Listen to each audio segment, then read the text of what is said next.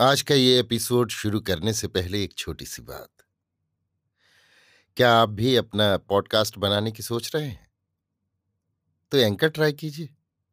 ये पॉडकास्ट बनाने का सबसे आसान तरीका है। नंबर एक, ये फ्री है। नंबर दो, इसमें कई सारे ऐसे टूल्स हैं जो आपको अपने फ़ोन और कंप्यूटर पर रिकॉर्ड और एडिट करने की फैसिलिटी देते हैं।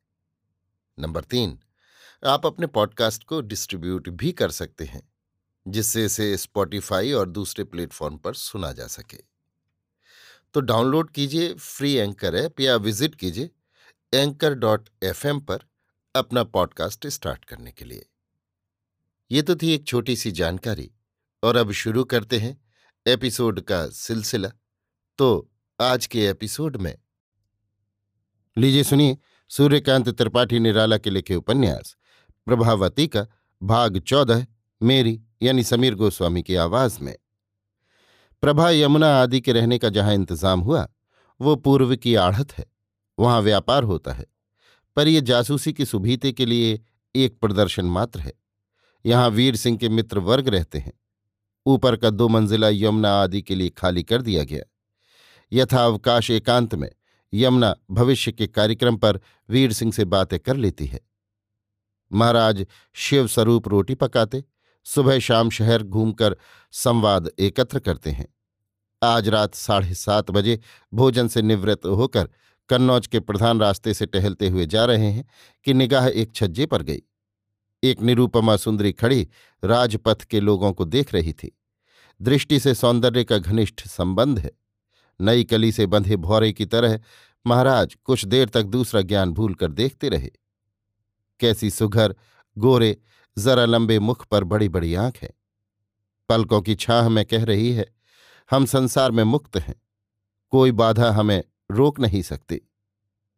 होश में आ, देर करने के अभिप्राय से महाराज दुकान में पान लेने लगे, फिर बेगम धीरे धीरे आगे बढ़े। पीछे किसी ने पीठ छूकर कहा, सुनिए, जरा घूम कर देखा एक स्त्री है। कहने से पहले उस स्त्री ने कहा उस मकान में मेरी मालकिन आपको बुलाती हैं। महाराज डरे, पर यमुना का उपदेश याद आया। धीरे धीरे साथ हो लिए। दासी जीने से कमरे में ले गई। कमरा उसी प्रकार सजा है, जैसे सुरभि के लिए दल के शरपराग आदि से फूल। इक्कीस बाईस वर्ष की युवती सुगंधित दीपों के प्रकाश को मंद करती हुई बैठी है। महाराज को द्वार पर आते देख मुस्कुराकर उठकर खड़ी हो गई और झंकृत सरस पदों से बढ़कर हाथ पकड़ ऊँचे रेशमी चादर बिछे गद्दे की ओर ले चलने लगी। पहले महाराज जरा खिंचे, युवती इतने से समझ गई। महाराज को साथ ही यमुना की बात याद आई, बढ़ गए। बैठालकर युवती ने दासी को इशारा किया। वो चली गई। युवती ने पानों की दश्तरी महाराज की ओर बढ़ाई। महाराज ने हाथ जोड़कर खींचते हुए कहा हम पर तो दूर से दया करो। अच्छा युवती महाराज की भाषा से प्रांत देश का निश्चय कर हंसती हुई बोली, आँख लड़ाते वक्त दूरी का ख्याल न था। महाराज ने जनेऊ निकालकर कहा, ये देख ले युवती को वर्ण, स्थिति, स्वभाव और साक्षरता का ज्ञान हो गया। गुदगुदाई हुई सी महाराज को देखती रही। महाराज ने सोचा, इनको विश्वास नहीं हो रहा। सफलतापूर्वक बोले, छानबे की कसम कहीं बिना जाने पान नहीं खाते। युवती वैसी ही हंसती आँखों देखती हुई बोली, लेकिन हमारे हाथ के तो पान पानी दोनों चलते हैं। सादगी से महाराज बोले, ये हमारा नहीं जाना। अर, जैसे भूली बात याद आई। बोली, हे भगवान, ब्राह्म हत्या का पाप मुझे बदा था। चोटी से महाराज के प्राण निकल गए। घबराकर पूछा, ब्रह्म हत्या कैसी?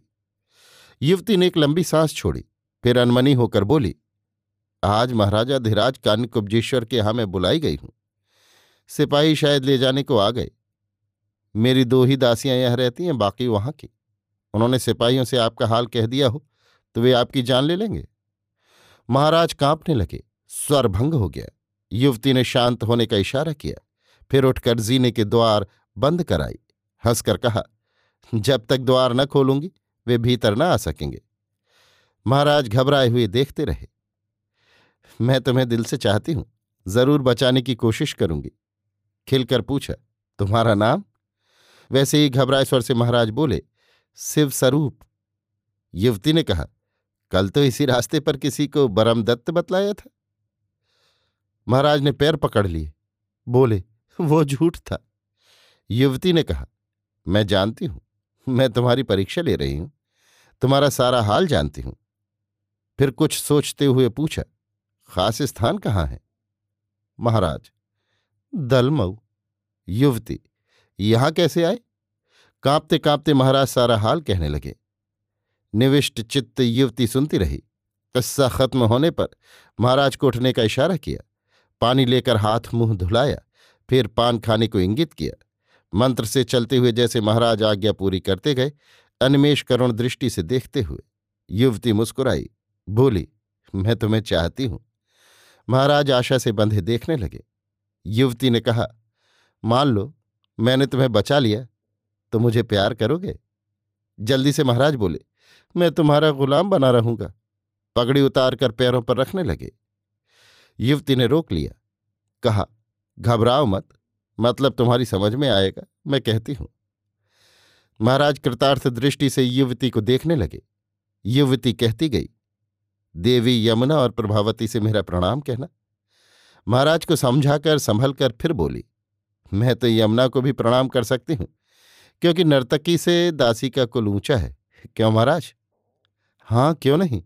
गंभीर होकर महाराज बोले।